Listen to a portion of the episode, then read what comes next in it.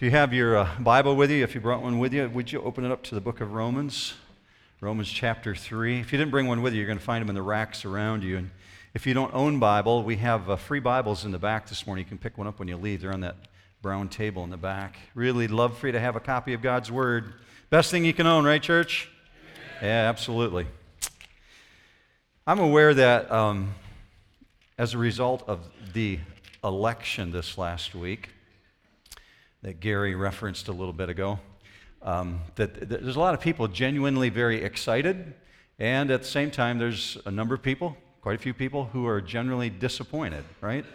And um, I've even, you know, seen social media posts of individuals who are really fearful of the next four years, not knowing what to expect.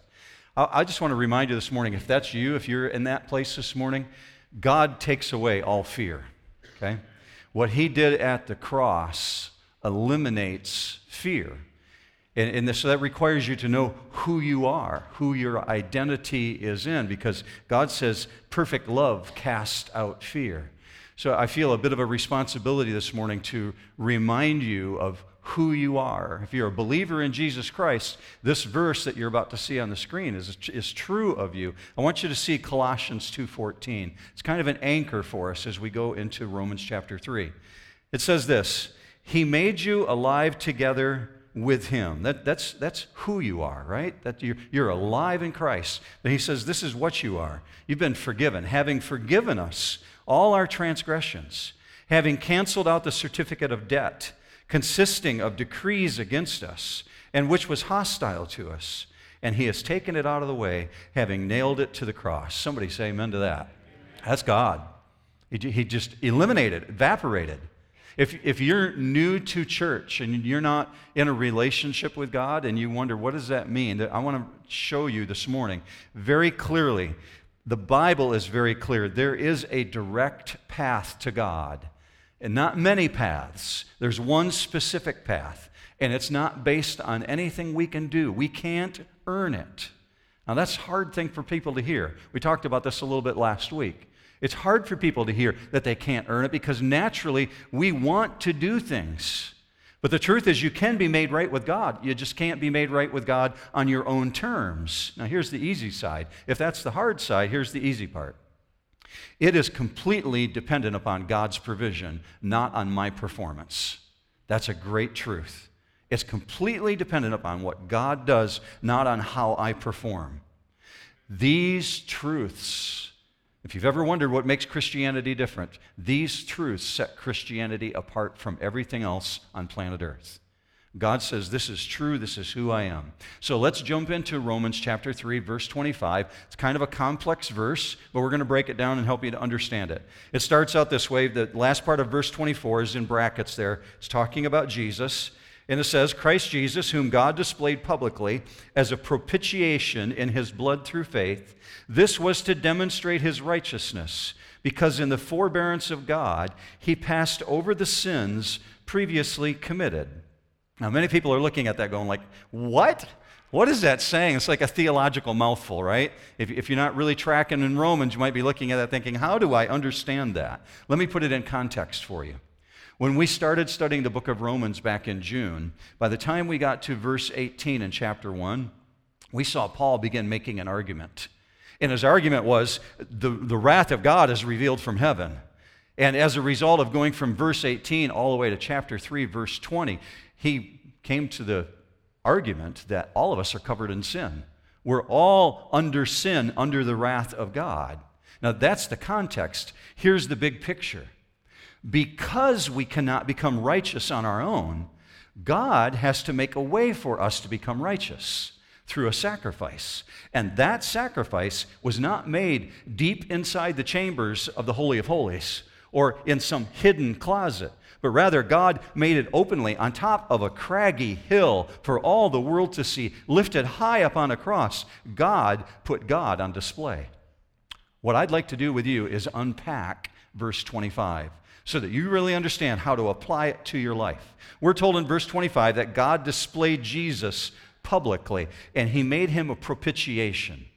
And that is a word you don't use every day, right? Okay? Propitiation has this idea of an appeasement behind it.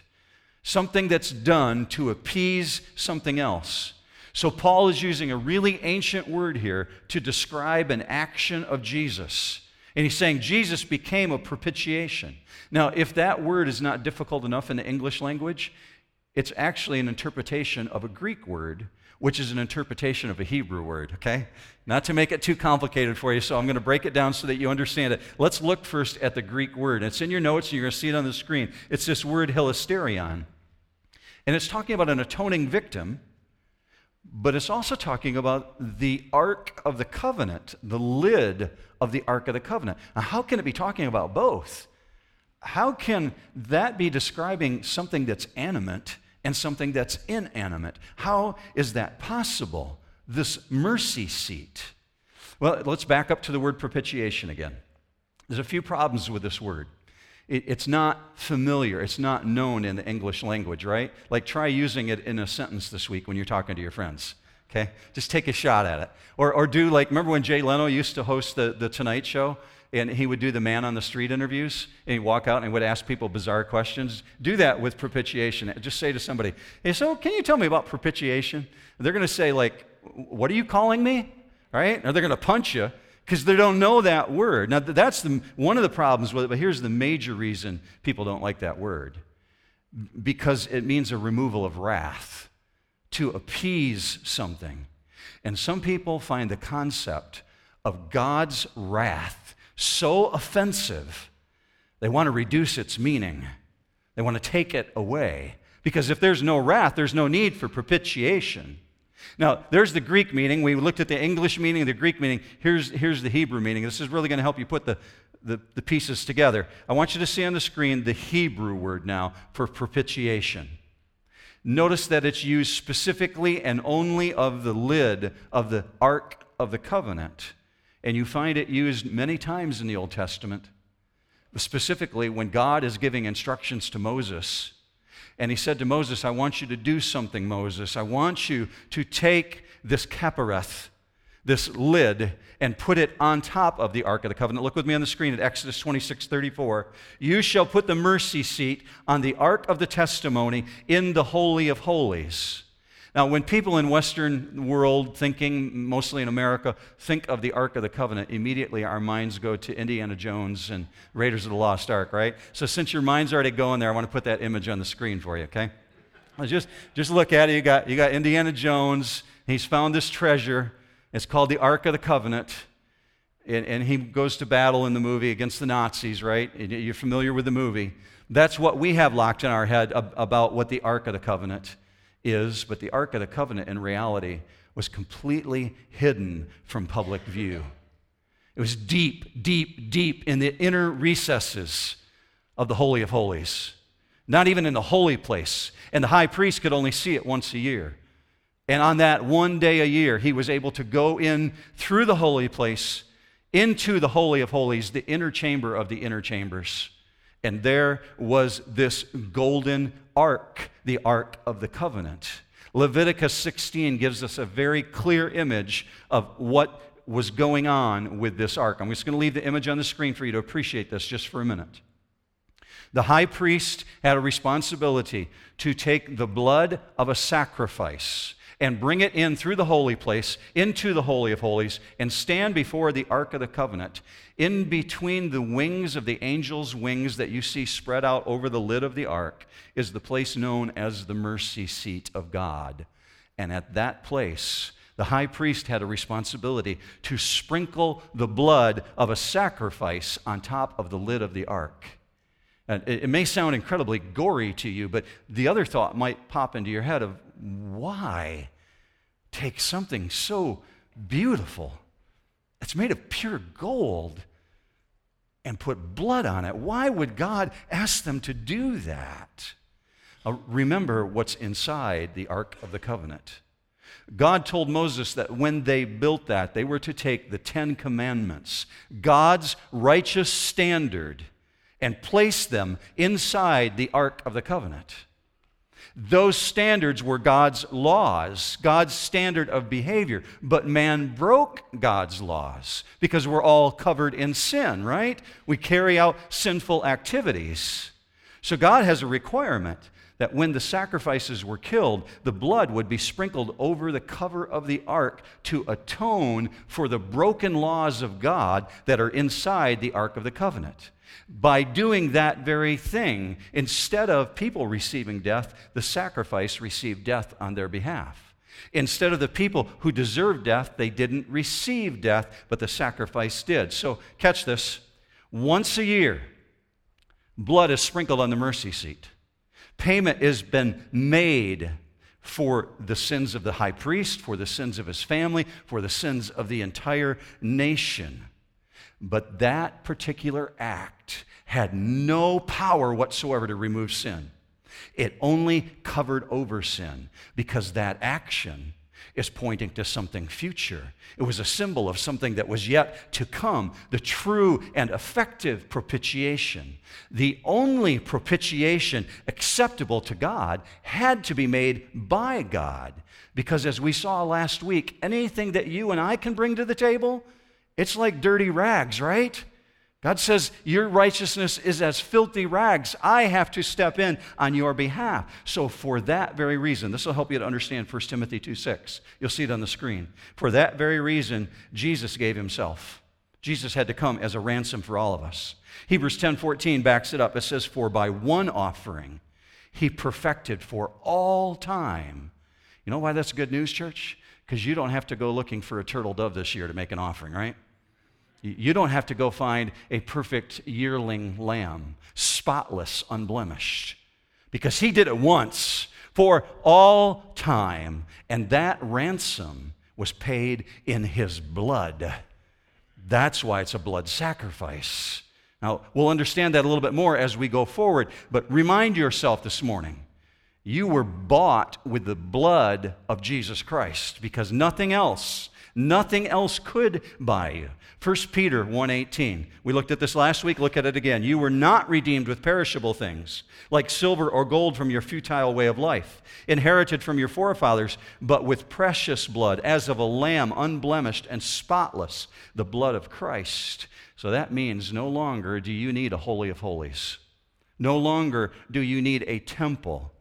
No longer do you need somebody to go in there on your behalf. You have been given one sacrifice for all time Jesus Christ on the cross. Now, verse 25 says he did this to demonstrate something. Look closely at the verse if you have your Bibles open. It says he did this to demonstrate something, to demonstrate his righteousness. God did this to exhibit his justice. So that saving act did many things, but one thing in particular it showed it showed that your God is a forbearing God. How do you get that, Mark? We'll link what it's saying here to demonstrate his righteousness in the forbearance of God, meaning God does not rush to punishment. God does not rush to punishment. That's not his nature. Now, there's a problem with that. Justice demands punishment, doesn't it? If something is just, it demands punishment. We live in a moral universe, and justice demands that the guilty be punished. But yet, verse 25 says, in the forbearance of God, he passed over sins previously committed. Now, that's a conundrum. That makes people stop and say, What? what? He is allowing sins of an earlier time to go unpunished? How, how can that be? I live in a moral universe, and a moral universe requires sins to be punished. How can he let something go unpunished? There, there's an old proverb that says that um, old sins cast long shadows, right?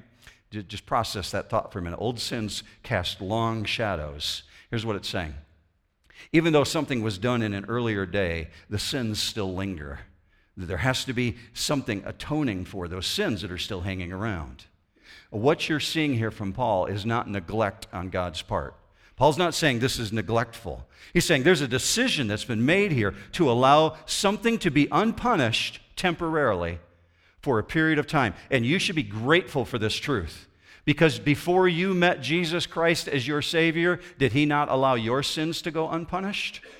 Right? He did that for all of us. He's allowed our sins to go unpunished until you meet Jesus Christ as your Savior and recognize who He is then your sins are taken care of. But before Jesus, God is forbearing And he's tolerant of people's sin to a point. Temporarily, in this case, he allowed sins to be passed over, the sins of the Old Testament individuals before Jesus had died. But then came a point when God demonstrates his righteous nature. When God brings forth the punishment, he does what justice requires. There must be an atonement for sin. And Jesus on the cross becomes punishment that satisfies the righteousness of God. It's a very simple truth to understand, and God's righteousness is revealed in that. So, in that, as you'll see in verse 26, God, as a result of that, becomes both just and the justifier. Now, last part of verse 25, we move, before we move on to verse 26, we're told that God displayed Jesus publicly. He put him on display. There's the second Greek word in your notes this morning. You'll see it up on the screen. It means to place something before as an exhibit. In other words, God exhibited God. So catch this God the Son leaves heaven in agreement with God the Father and God the Spirit. God the Son condescends to become Jesus the man on planet Earth. He is set forth before the planet by God the Father as a propitiation, as a propitiatory sacrifice. Why publicly, though? Why do this in such a way that it's on display instead of in the Holy of Holies, hidden away? God says, I'm not doing this in the Holy of Holies. I'm doing this publicly because my mercy is going to hang on a cross. My mercy is going to be on display for all the world to see. I'm going to be despising the shame. I'm going to carry your sins so you will know the price that I paid for you. It cost me everything. So let's review the context of what we've just looked at. Because Paul's used some really heavy artillery here. Verse 18 of chapter 1 to chapter 3, verse 20, he starts off this way For the wrath of God is revealed from heaven and by the time you get to verse 23 of chapter 3, he says, For all have sinned and come short of the glory of God. And unless that wrath is dealt with, unless that wrath is removed from your life, you're still in that place. You're still under God's wrath with absolutely no hope. So, the Bible, especially in Romans, forces you to account for two specific things. They're in your notes this morning, but I want you to see them on the screen as well. It forces you to account for the fact that God's wrath is real. Whether you think it's real or not, God's wrath is real, and it's directed towards sinners. Part B the removal of that wrath is only possible one way by God Himself. He's the only one that can do it. So sum it up this way God's wrath is revealed, but God's righteousness is revealed as well. And in his forbearance, he allowed sins of an earlier time to go unpunished. But in a moral universe, sins must be punished. Jesus' death on the cross results in the removal of God's wrath from believers. That's the truth of God's word. So, catch this. This is worth an amen. God's own righteousness satisfies the righteous nature of God. That's truth of God. So, God put God on display. And when God is on display, at the very end of the display, he says, It is finished. Because he accomplished everything that he had to accomplish. So we receive this truth, we receive this reality through faith in Jesus Christ, believing that He can do what I cannot do, what I'm incapable of doing for myself. You might even want to whisper this back to God today. Maybe even right now, under the quietness of your own breath, just say back to God, Jesus' blood is my propitiation. I don't know if you'll ever use that word again. Jesus' blood is my propitiation. Let, us go into verse 26. It's going to move fairly quickly. It's, it's not as complex as verse 25. Verse 26 says this For the demonstration, I say, of his righteousness at the present time, so that he would be just and justifier of the one who has faith in Jesus. So we're told that this has been done in order to demonstrate something. In order to demonstrate his justice, God did something. God the Son condescended to planet Earth, and God presented Jesus as the initiated sacrifice, the one who would be the exchange of life. By how? By the shedding of blood. So if you're a believer in Jesus Christ this morning, you've put your belief in something very specific. I want you to understand this. Maybe you've always wondered, what does this belief thing mean? You're going to understand it by the time you leave today. By having faith in the value of His blood, God's broken law is covered for you. You following the thinking? Think of the high priest going before the Ark of the Covenant and sprinkling blood on the mercy seat. That high priest, on behalf of the nation, is believing that in that blood of the sacrificial animal, it will atone for the laws that are broken inside the Ark of the Covenant. God's righteous standard had been broken, there had to be an atonement. By having value, faith in the value of Jesus' blood, God's broken law is covered. And as a believer in Jesus Christ, you are able to have applied to your life the righteous standing of the sacrifice. So if you've lost everything else this morning, you didn't catch all that's being said, don't leave here this morning without catching this part. Please don't forget the wrath of God revealed from heaven has been removed. God has done that. If you are a believer in Jesus Christ, you are no longer under the wrath of God. That's good news, church. Like 10 of you believe it. That's cool stuff. You're no longer under the wrath of God. If you think God's angry with you, you're misunderstanding. God does punish his own in order to draw them into deeper relationship. But God's wrath has been turned away. God is in love with you. That is God's own word. You're no longer under the wrath of God because the price has been paid. His wrath has been turned away from those who did deserve it to the one who did not deserve it because he stood there in your place. Uh, just one more thought. If you think this hasn't been the- theologically deep enough yet, I just want to take you to one more place, okay? Paul is not saying that God forgives us just to show that he is just. You following that? God is not forgiving us to show himself just. That actually would raise a question about God's justice. That would actually cause someone to say, Well, God is just, therefore he should condemn criminals, because that would be justice. But if God simply punished sinners, would that not raise questions about his mercy? Because if the Bible says anything clearly, it says that he is just and he is merciful. If you haven't read that before, go to Exodus chapter 30 later today. God is both just and merciful. So we can't stand in contradiction to God's nature.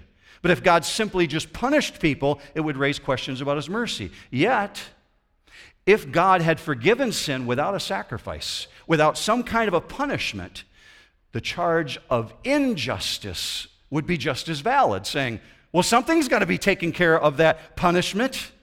So, because a sacrifice was made, and because he himself made the sacrifice, he is both just and the one who justifies. Is Paul not brilliant? Look at the way that this has been presented to you.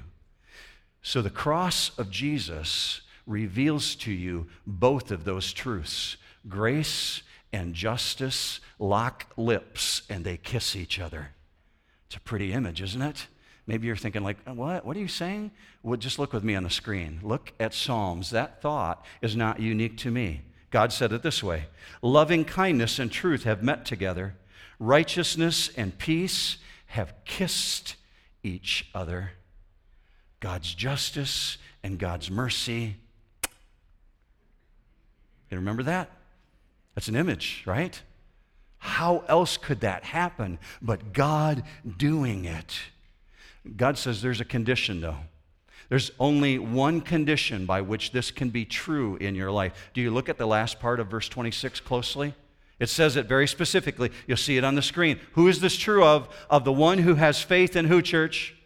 Jesus. That's why there's not many paths. God says this is the path of the one who has faith in the propitiation that I provided. I bought you back. It cost me everything. This is the way faith in Jesus. So your faith accepts the gift that God presented to you.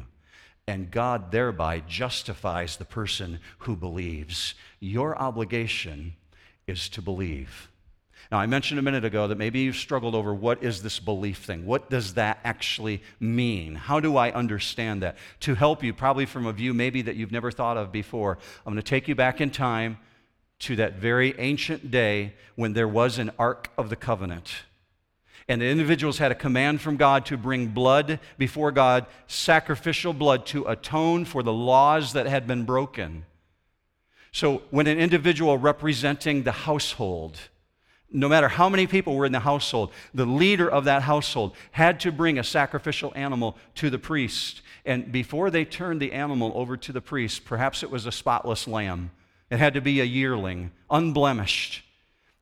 The head of the household could place his hand on the head of the animal and say, I know I'm worthy of death. I know that there's sin on me, but I transfer my guilt. I transfer it to this sacrificial animal. And God would accept that. In the same way, the high priest placed his hand on the head of the sacrificial animal on behalf of the entire nation and transferred the guilt of the nation over to that sacrificial animal. And when they brought the blood of the unblemished animal before the Ark of the Covenant, and the high priest sprinkled it on the mercy seat of God, God said, Because of that sacrifice, because of that spotless blood, I atone all my laws that have been broken. So when you look to Jesus, when you look to him as your sacrifice, you have to acknowledge, I am a sinner. I deserve death. I stand condemned. But because of the sacrifice of Jesus, I know mercy, I know grace, I know forgiveness. That's why I wanted to remind you, church, of who you are. You are the redeemed of the Lord. You've been forgiven. Let me remind you of the verse we started with this morning. Go with me on the screen again. Colossians 2:14. He made you alive together with him, having forgiven us all our transgressions having canceled out the certificate of debt consisting of decrees against us, and which was hostile to us. And he has taken it out of the way, having nailed it to the cross. If you think that sounds like perfect love, absolutely perfect love, would you say amen? There's something that perfect love does for you, according to God's own word. Perfect love has an action. Look with me on the screen. 1 John 4:18 There is no fear in love, but perfect love casts out fear. Wow. That's an incredible promise from God. You got issues of anxiety in your life this morning? You got things you're fearful about? God says, I can take that away. I mean, if you're dealing with that, you really need to be praying about that. Remember who you are if you put your faith in Jesus Christ. The absence of fear comes from knowing what you are. You are the redeemed of the Lord. God's people said what? Amen. All right, let's pray together, church. Father, thank you for the simple truths you've presented in what looks like a complex passage. But because of the power of your Holy Spirit, you've given us the ability to be taught. You've showed us truth, and you've made the complex simple.